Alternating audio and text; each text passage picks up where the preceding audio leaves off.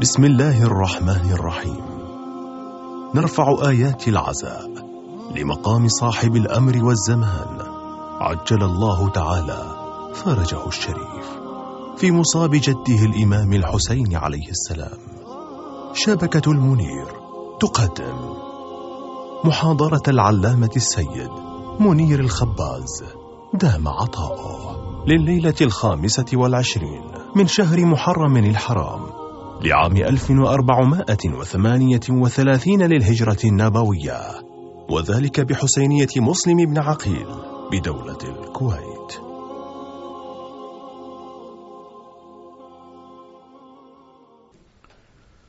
صلى الله وسلم عليك يا رسول الله وعلى أهل بيتك المنتجبين يا ليتنا كنا معكم فنفوز فوزا عظيما.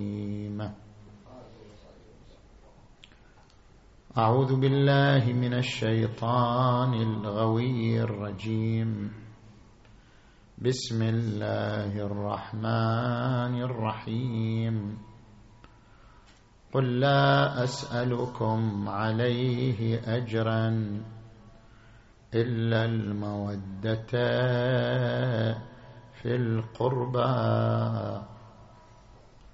آمنا بالله صدق الله العلي العظيم.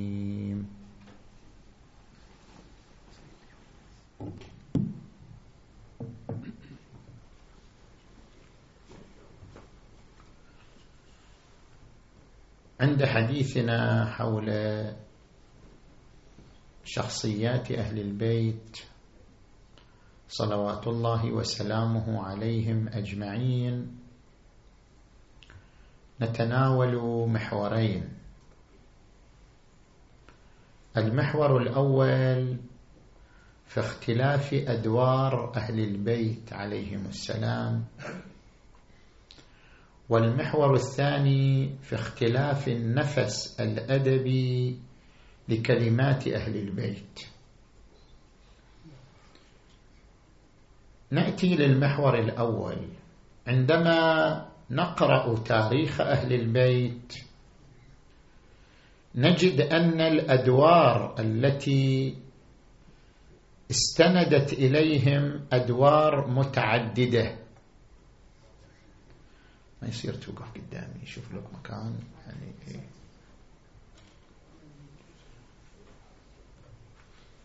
فقد انتسب إلى الإمام أمير المؤمنين علي عليه السلام صفة العدالة. وإلى الحسن عليه السلام صفة الصلح والسلم. وإلى الحسين عليه السلام صفة الثورة والحركة. وإلى الإمام زين العابدين عليه السلام صفة العبادة مع أن الجميع بلغوا قمة الكمال مثلهم واحدة كمالاتهم واحدة ولكن برزت لكل واحد منهم صفة أكثر من بروز الصفة الأخرى. ما هو العامل في ذلك؟ ما هو السر في ذلك؟ هنا قراءتان قراءة تاريخية وقراءة عرفانية. القراءة التاريخية التي أشار إليها كثير من علمائنا عند تحليلهم لتاريخ أهل البيت أن اختلاف الأدوار فرضته اختلاف الظروف. اختلاف الظروف الاجتماعية الموضوعية هو الذي فرض اختلاف الأدوار. الظروف التي عاشها الإمام أمير المؤمنين علي عليه السلام كانت ظروف خلافة وحكم بما أن ظروفه كانت ظروف خلافة وحكم تجلت فيه صفة العدالة أكثر من صفة أخرى. الظروف التي عاشها الحسن بن علي كانت ظروف فتنة وإراقة الدماء فبرزت فيه صفة السلم الاجتماعي. كان الإمام الحسن عليه السلام رمزا للسلم الاجتماعي. كما قال عليه السلام إني خشيت أن يجتث المسلمون عن وجه الأرض فأردت أن يكون للدين ناعي. الظروف التي عاشها الحسين بن علي كانت ظروف انهيار إرادة الأمة حيث إن الأمة فقدت إرادتها في رفض الظلم وفي رفض الطغيان مما هيأ الإمام الحسين للقيام بثورته المباركة من أجل استرجاع الأمة لإرادتها ومن أجل تنبيه الأمة من يقظتها وايقاد عزمها تجاه رفض الظلم ورفض الذل. اذا الظروف هي التي جعلت الأدوار مختلفة. الظروف هي التي أبرزت صفة لعلي أكثر من صفة أخرى وصفة للحسين أكثر من صفة أخرى. فهذا تحليل وقراءة تاريخية لاختلاف أدوار أهل البيت صلوات الله عليهم أجمعين. القراءة الأخرى هي قراءة عرفانية. اختلاف هذه الصفات في شخصيات أهل البيت لاختلاف التجلي الإلهي في شخصياتهم وفي ذواتهم. بيان ذلك الله تبارك وتعالى تجلى للناس تجلى لمخلوقاته من خلال صفتي الجلال والجمال. له جلال يتنزه به عن مخلوقاته وله جمال من خلاله تنجذب مخلوقاته إليه. فهو من خلال صفتي الجلال والجمال عرفه مخلوقاته وعرفه خلقه. مثلا نلاحظ الشمس هذا الجرم الناري هو مجلى ومظهر لصفة الجلال وهو مظهر أيضا لصفة الجمال. الشمس كسائر النجوم التي تعيش اندماجا نوويا في داخلها.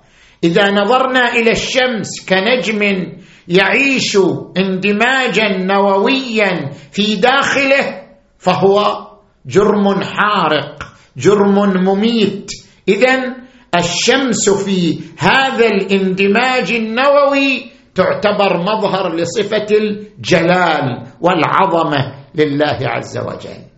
ولكن إذا رأينا الشمس أنها هي مصدر الدفء هي مصدر الحياة. لولا ضوء الشمس لم ي... لم تعش كائنات حية على سطح الأرض. الشمس مصدر الدفء مصدر الحياة. اذا الشمس مظهر للجمال الإلهي.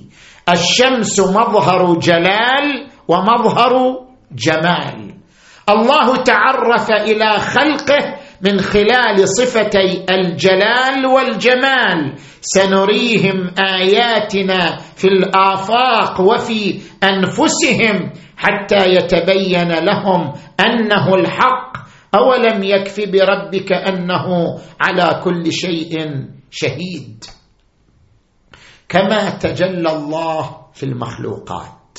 تجلى في الشمس في المجموعات الشمسية في الأرض في السماء فقد تجلى الله لنا من خلال الأنبياء والأوصياء والأئمة. الإمام مظهر لله كما أن الشمس مظهر لله في جلاله وجماله. الإمام أيضا مظهر لله تبارك وتعالى في جماله وجلاله. تجلى الله للخلق من خلال هؤلاء الأصفياء والأوصياء. السلام على محال معرفة الله. بهم عرف الله. يعني بصفاتهم عرفت صفات الله عز وجل. السلام على محال معرفة الله. ومساكن بركة الله. ومعادن حكمة الله وحفظة سر الله وحملة كتاب الله وأوصياء نبي الله وذرية رسول الله محمد. صل على محمد وآل محمد تجلى الله فيهم. تجلى في النبي محمد من خلال صفة الرحمة. وما أرسلناك إلا رحمة للعالمين. الرحمة الموجودة الرحمة المتمثلة في النبي هي رحمة الله عز وجل تجلى بها من خلال شخصية النبي صلى الله عليه وآله. تجلى في علي من خلال القوة والعدالة. هي قوة الله هي عدالة الله تجلت في شخصية علي بن أبي طالب والله لو أعطيت الأقاليم السبعة بما تحت أفلاكها على أن أعصي الله في نملة أسلبها جلب شعيرة ما فعلت. والله لو كان المال لي لساويت بينهم فكيف والموال فكيف والمال مال الله؟ تجلى الله تبارك وتعالى في الحسن بن علي من خلال الحلم والسلم والكرم.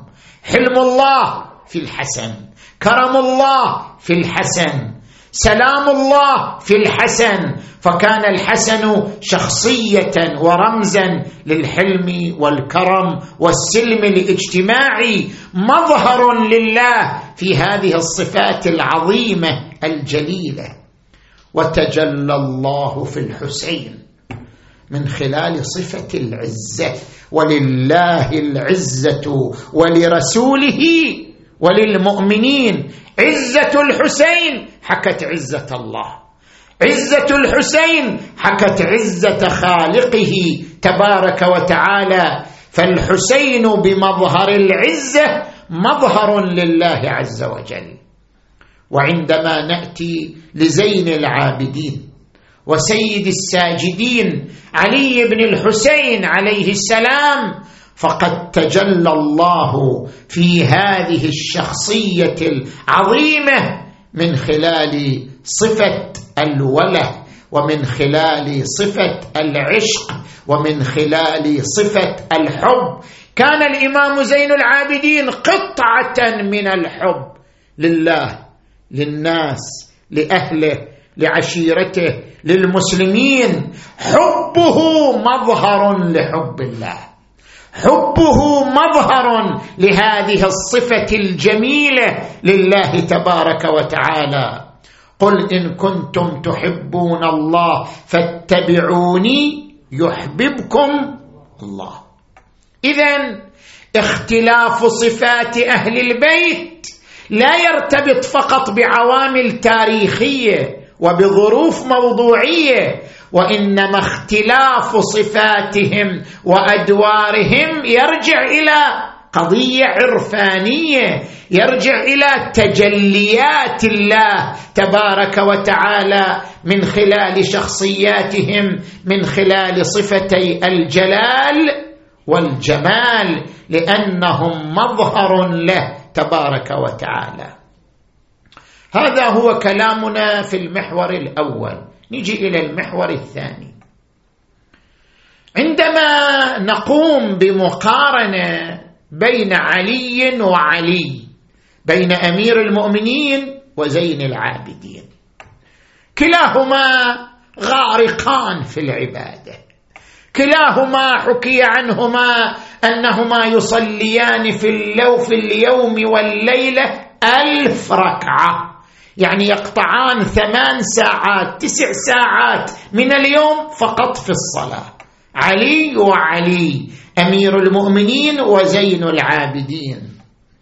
وكان زين العابدين يقتدي بجده أمير المؤمنين. يقول الباقر عليه السلام قال لي أبي ناولني صحيفة أعمال جدي أمير المؤمنين لأقتدي به. فناولتها إياه فقرأ الصحيفة وبكى وبكى وبكى ثم قال من يقدر على عبادتك يا أمير المؤمنين؟ إذا قمنا بمقارنة عندنا أدعية للإمام علي دعاء الصباح دعاء كميل عندنا أدعية للإمام السجاد الصحيفة السجادية هذا الرافد العملاق. صحيفة السجادية لما أهديت إلى شيخ الطنطاوي صاحب التفسير المعروف المتوفى سنة 1358 للهجرة لما قرأها تعجب وكتب ما رأينا هذا السفر الخالد من قبل لا في مواريث الأنبياء ولا في تراث أهل البيت وإنه دون كلام الخالق وفوق كلام المخلوق. الصحيفة السجادية قارن بينها وبين أدعية الإمام علي. ما هو الفرق بينهما؟ لكل إمام لغة تخصه. لكل إمام نفس ادبي يخصه. من خلال هذه اللغة تعرف أن هذا الدعاء للإمام أم لغيره. هل أضرب لك أمثلة؟ مثلا إذا وردت كأبيات للمتنبي قالوا هذه أبيات للمتنبي. المتنبي يمدح أمير المؤمنين عليا عليه السلام يقول وتركت مدحي للوصي تعمدا إذ كان نورا مستطيلا شاملا وإذا استطال الشيء قام بنفسه وصفات ضوء الشمس تذهب باطلا.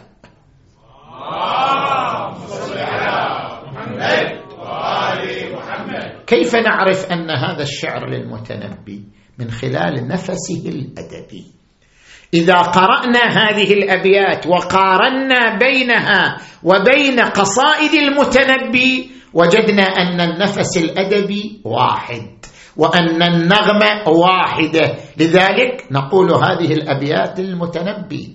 هذا طريق في العلوم الأدبية لإثبات أسانيد الأدب والشعر. أضرب لك مثال آخر.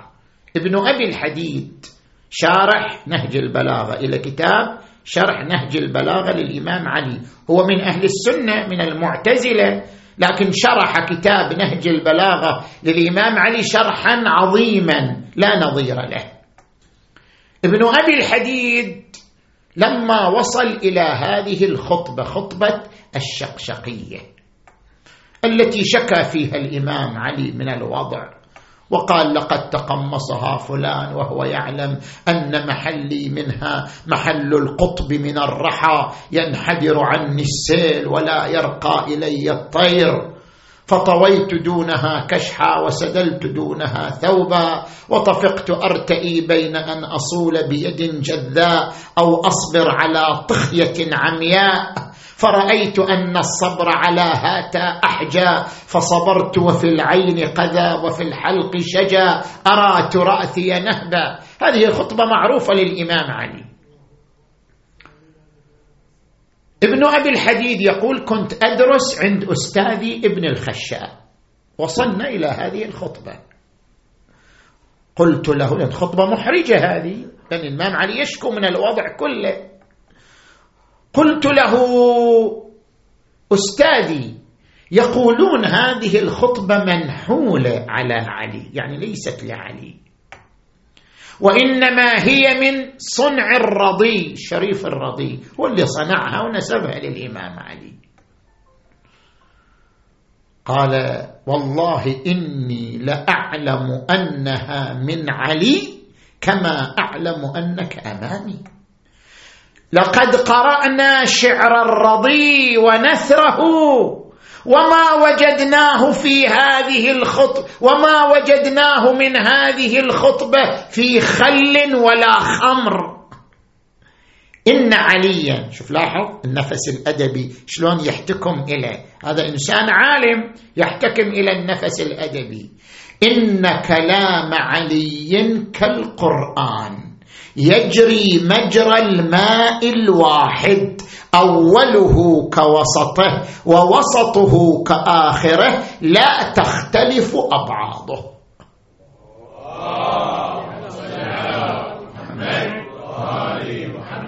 يريد يقول هذا نهج البلاغه نفس واحد من خلال أي خطبة تستطيع أن تعرف أنها لعلي أم لا. فلذلك عندما قرأنا الخطبة الشقشقية وجدنا نفس علي نبرة علي روح علي عليه السلام واضحة فيها فعرفنا أنها له وليست من غيره.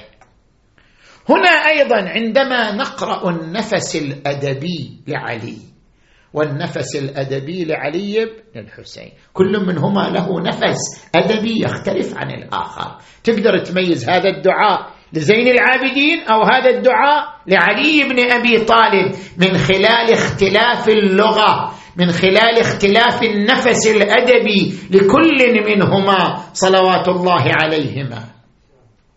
تجي إلى علي عليه السلام. لغة الإمام علي لغة فلسفية. الإمام علي خاطب الفكر يخاطب العقل حتى في دعائه. أدعية الإمام علي عليه السلام لغتها لغة فكرية لغة فلسفية. تخاطب العقل بأدق المعلومات. اقرأ دعاء الصباح. يا من دل على ذاته بذاته وتنزه عن مجانسة مخلوقاته وجل عن ملائمة كيفياته يا من قرب من خواطر الظنون وبعد عن ملاحظة العيون وعلم بما كان قبل أن يكون. لغة فلسفية فكرية تخاطب العقل. عندما تأتي إلى دعاء كميل مثلا عندما يقول إلهي أتسلط النار على وجوه. في ضمن دعائه يتحدث عن العلم والفكر. أتسلط النار على وجوه خرت لعظمتك ساجدة وعلى ألسن نطقت بتوحيدك صادقة وعلى جوارح سعت إلى أوطان تعبدك طائعة وعلى قلوب اعترفت بإلهيتك محققه محققه وعلى ضمائر حوت من العلم بك حتى صارت خاشعة. كلها لغة فكرية تخاطب العقل. شوف في نهاية دعاء كمين أسألك بحقك أسألك بحقك وقدسك وأعظم صفاتك وأسمائك. أن تجعل أوقاتي في الليل والنهار بذكرك معمورة وبخدمتك موصولة وأعمالي عندك مقبولة حتى يضع مقاربة فكرية في الوسط حتى تكون أعمالي وأورادي كلها وردا واحدا وحالي في خدمتك سرمدا. بينما تجي لزين العابدين. لغة أخرى. نفس آخر أسلوب آخر. الإمام زين العابدين في دعائه لغته لغة عاطفية لغة وجدانية. زين العابدين يخاطب القلب ما يخاطب العقل. يخاطب الروح ما يخاطب الفكر. يخاطب القلب والروح بلغة عاطفية رقيقة شفافة. إذا قرأ الإنسان أدعية زين العابدين يجد نفسه فيها. يجد نفسه متمثلا فيها. إذا قرأت المناجات الخمسة عشر للإمام زين العابدين تجد أنها تتحدث عن ذاتك. عن نفسك عن مشاعرك عن عواطفك. كان أسلوبه اسلوبا رقيقا ينفذ إلى المشاعر ينفذ إلى القلوب ويتحدث عنها بلغتها. لاحظ الإمام زين العابدين خلينا ناخذ بعض الأدعية من صحيفته. الإمام زين العابدين عندما يصف النفس يصفها وصف دقيق. بحيث كل إنسان يقرأ الدعاء كأنه يتحدث عن نفسه. يصف النفس وصفا وجدانيا دقيقا. يكون مثالا لقوله صلى الله عليه وآله من عرف نفسه فقد عرف ربه. كيف؟ يقول اللهم إني أشكو إليك نفسا بالسوء اماره وإلى الخطيئة مبادرة وبمعاصيك مولعة وإلى سخطك متعرضة تسلك بي مسالك المهالك وتجعلني عندك أهون هالك. كثيرة العلل طويلة الأمل إن مسها الخير تمنع وإن مسها الشر تجزع ميالة إلى اللعب واللهو مملوءة بالغفلة والسهو تسرع بي إلى الحوبة وتسوفني بالتوبة. هكذا نفس الإنسان. كل إنسان يشعر أن الوصف وصف لنفسه وصف لما يجده بوجدانه. الامام زين العابدين عندما يتحدث عن حب الله عز وجل يشعرنا بأن العلاقه بيننا وبين الله ليست علاقة خوف. نحن لا نعبد الله خوفا منه ولا نعبد الله طمعا فيه. يحسسنا بأن بيننا وبين الله حبا عميقا راسخا يصنع في قلوبنا الحب. يصنع في وجداننا العشق إلى الله. يصنع في مشاعرنا الشوق إلى الله تبارك وتعالى. يجعلنا ننظر إلى الله بنظرة أخرى. كثير منا ينظر إلى الله بنظرة شنو؟ الخوف أنه يخاف من قوة الله وبطشه. كثير منا ينظر إلى الله نظرة مصلحية يريد جنة ويريد حور ويريد قصور. العابدين يحررنا من هذه النظرات. يجعلنا ننظر إلى الله نظرة حب وشوق وعشق. اقرأ مناجاته مناجاة العارفين. يقول اللهم اجعلنا ممن من الذين ترسخت أشجار الشوق في حدائق صدورهم. واجعلنا ممن أخذت محبتك بمجامع قلوبهم. فهم إلى أوكار الأفكار يأوون وفي رياض القرب والمكاشفة يرتعون ومن حياض المحبة بكأس الملاطفة يكرعون وشرائع المصافات يردون اللهم اكشف الظلمة عن أبصارنا والريب عن ضمائرنا وعقائدنا. والذين آمنوا أشد حبا لله. الإمام زين العابدين في مناجاة التائبين يعلمنا كيف طعم التوبة. إحنا ما نشعر بطعم التوبة. نحن نذنب ثم نستغفر ثم نتوب لكن نعود للذنب مرة أخرى. لماذا؟ لأننا لا نعيش التوبة بمعانيها لا نعيش التوبة بواقعها لا نعيش التوبة بطعمها الحقيقي. زين العابدين من خلال مناجاة التائبين يربي فينا طعم التوبة. يغرس فينا كيف نحب التوبة وننقاد إليها؟ يقول زين العابدين صلوات الله وسلامه عليه إلهي ألبستني الخطايا ثوب مذلتي وجللني التباعد منك لباس مسكنتي وأمات قلبي عظيم جنايتي. قلبي ميت فأحيه بتوبة منك.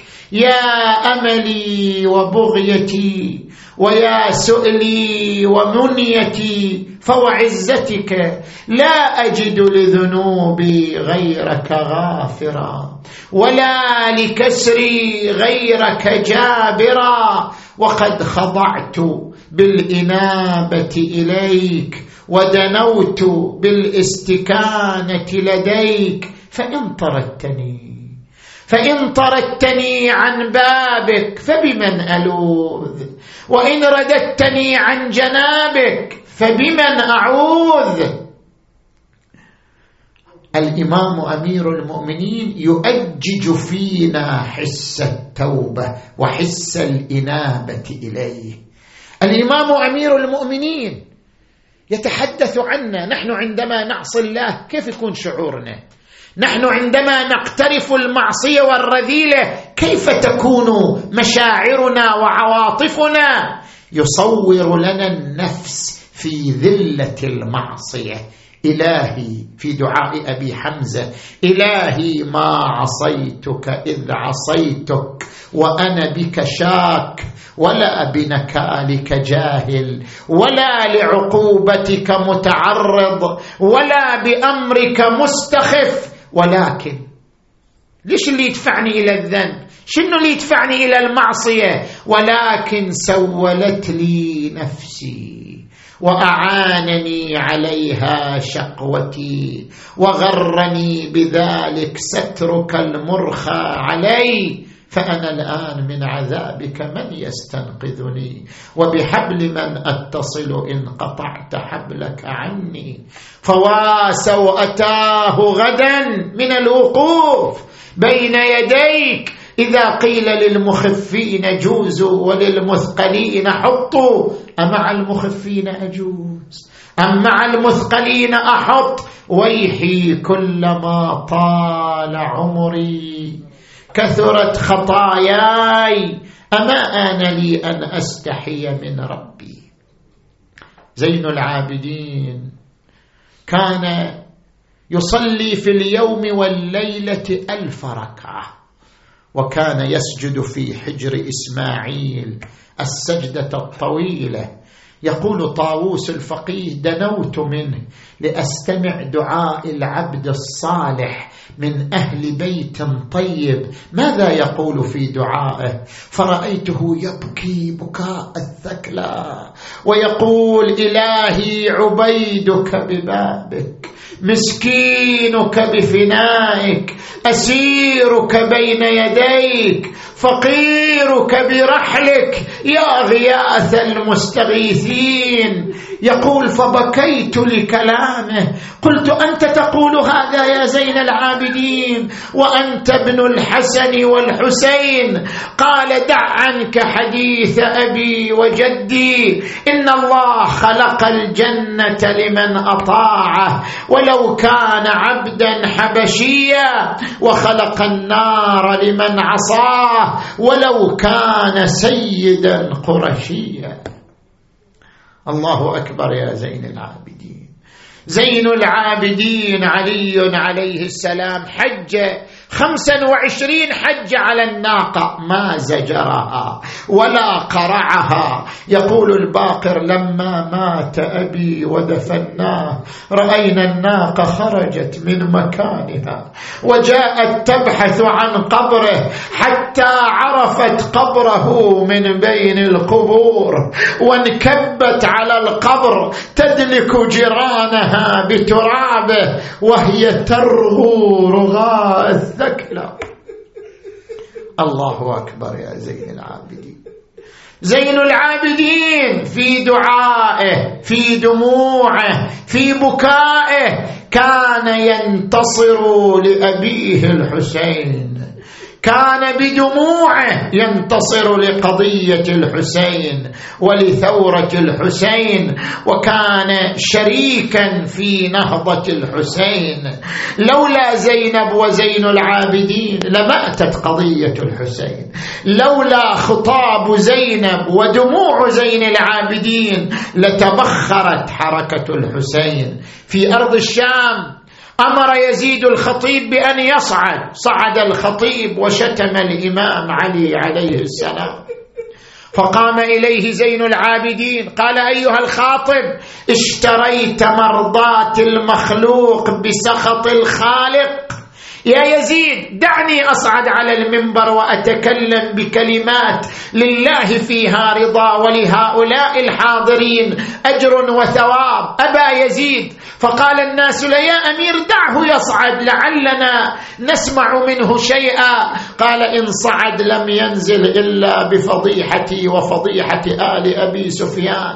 قالوا ما قدر ما يحسن هذا الغلام؟ دعه يصعد. فلما أصروا عليه. قال إنه من أهل بيت زقوا العلم زقا ثم أذن له. فلما صعد المنبر حمد الله وأثنى عليه. ثم خطب في الناس فأبكى العيون وأجج القلوب. وكان من جملة ما قال أيها الناس أعطينا ستا وفضلنا بسبع. أعطينا العلم والحلم والسماحة والشجاعة والفصاحة. أعطينا العلم والحلم والسماحة والفصاحة والشجاعة والمحبة في قلوب المؤمنين. وفضلنا بأن منا النبي المختار ومنا الصديق ومنا الطيار ومنا أسد الله وأسد رسوله ومنا بضعة المصطفى ومنا سبط هذه الأمة. أيها الناس من عرفني فقد عرفني ومن لم يعرفني فأنا أعرفه بحسبي ونسبي. أنا ابن زمزم والصفا أنا ابن مكة ومنى. أنا ابن من حج ولبى أنا ابن من طاف وسعى. أنا ابن من حمل الركن بأطراف الرداء. أنا ابن من عرج به إلى السماوات العلا فكان قاب قوسين أو أدنى من العلي الأعلى. أنا ابن محمد المصطفى أنا ابن علي المرتضى. أنا ابن من ضرب بين يدي رسول الله بالسيفين وطعن بالرمحين وهاجر الهجرتين وبايع البيعتين وقاتل ببدر وحنين أنا ابن أبي الحسن والحسين. ثم قال أيها الناس أنا ابن غريب كربلاء. أنا ابن غريب كربلاء. أنا ابن الظمآن حتى قضى أنا ابن العطشان حتى مضى. أنا ابن المذبوح ظلما. أنا ابن من رفع رأسه على القناة. أنا ابن من سيقت نساؤه سبايا.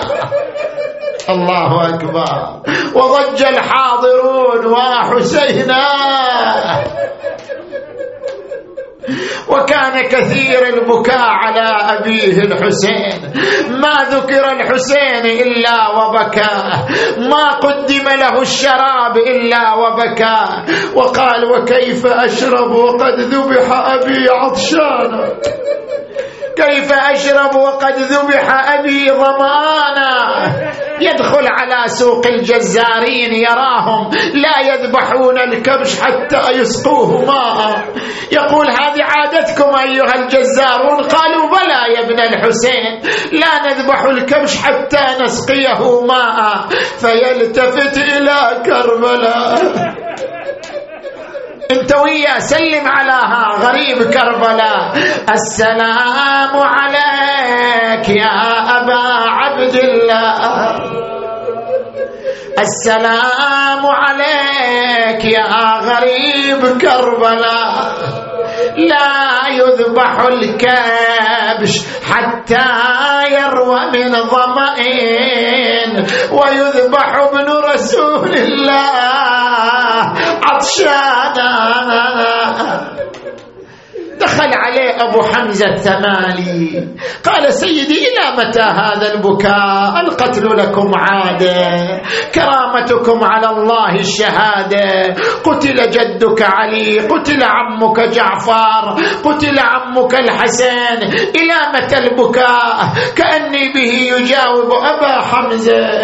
صدقت القتل لنا عادة ولكن هل ذبح الأطفال لنا عادة وهل قتل الرجال لنا عادة؟ وهل حرق الخيام لنا عادة؟ وهل رد الأجساد لنا عادة؟ يا أبا حمزة لا تلومني ما ذكرت فرار عماتي وأخواتي. من الخيمة إلا خنقتني. وحسينا وإماما. قل يا أهل بيت النبوة والسيادة. انتو القتل لكم يا هايل هالبيت عادة. وانتو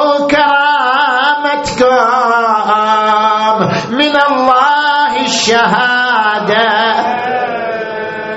معود على كثر المصايب يا بن الأنجاب. قال أنا ما نكست راسي. لجل ذبح الصناديق. ما قصروا بالغاضريه زلزل البيت. شو اللي نكس راسك يا أبا محمد. نكس الراس دخول. زينب مجلس حسراء من نوح اليتامى. راسها الشاب. الله أكبر. وظل باكيا حزينا. إلى أن دس إليه السم النقيع. فمزق أحشاءه وقطع كبده حتى حان حين أصفر لونه. وعند احتضار الموت نادى أهل بيتي أستودعكم الله. والله خليفتي عليكم. لمثل هذا فليعمل العاملون. وعرقا جبينه. وسكن أنينه. ومد يديه ورجليه وغمض عينيه وفاضت روحه الشريفة. ضجت العائلة وعليا. كل ينادي واماما وضعوا جسمه على المغتسل.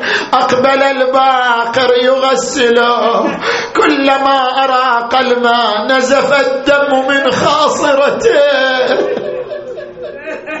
يلتفت الباقر وإذا أثر القيود على خاصرته. وأثر الجامع على صدره. إيه لكن غسله وكفنه ها؟ إيش حاله يوم شاف أبوه؟ الباقر شاف أبوه أثر القيود على خاصرته. لكن زين العابدين رأى أباه مقطعا هربا هربا قال يا بني أسد ما أقدر أشيله أما عندكم بارية. أجمع فيها هذا الجسد العريان. جاءوا له بالبارية جمع جسده حمله على يديه فأنزله إلى قبره. وقال أبا حسين أبا حسين.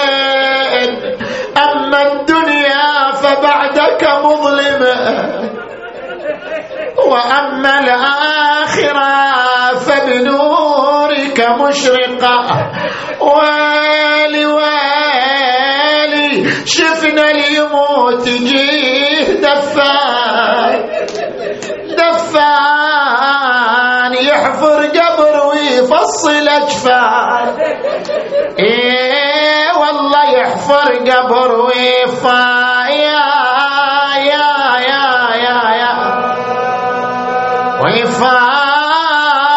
ويفصل اكفان ما شفنا ما شفنا اليموت ظل عريان عريان وتلعب عليه الخيل ميدان. إيه والله وتلعب عليه الخيل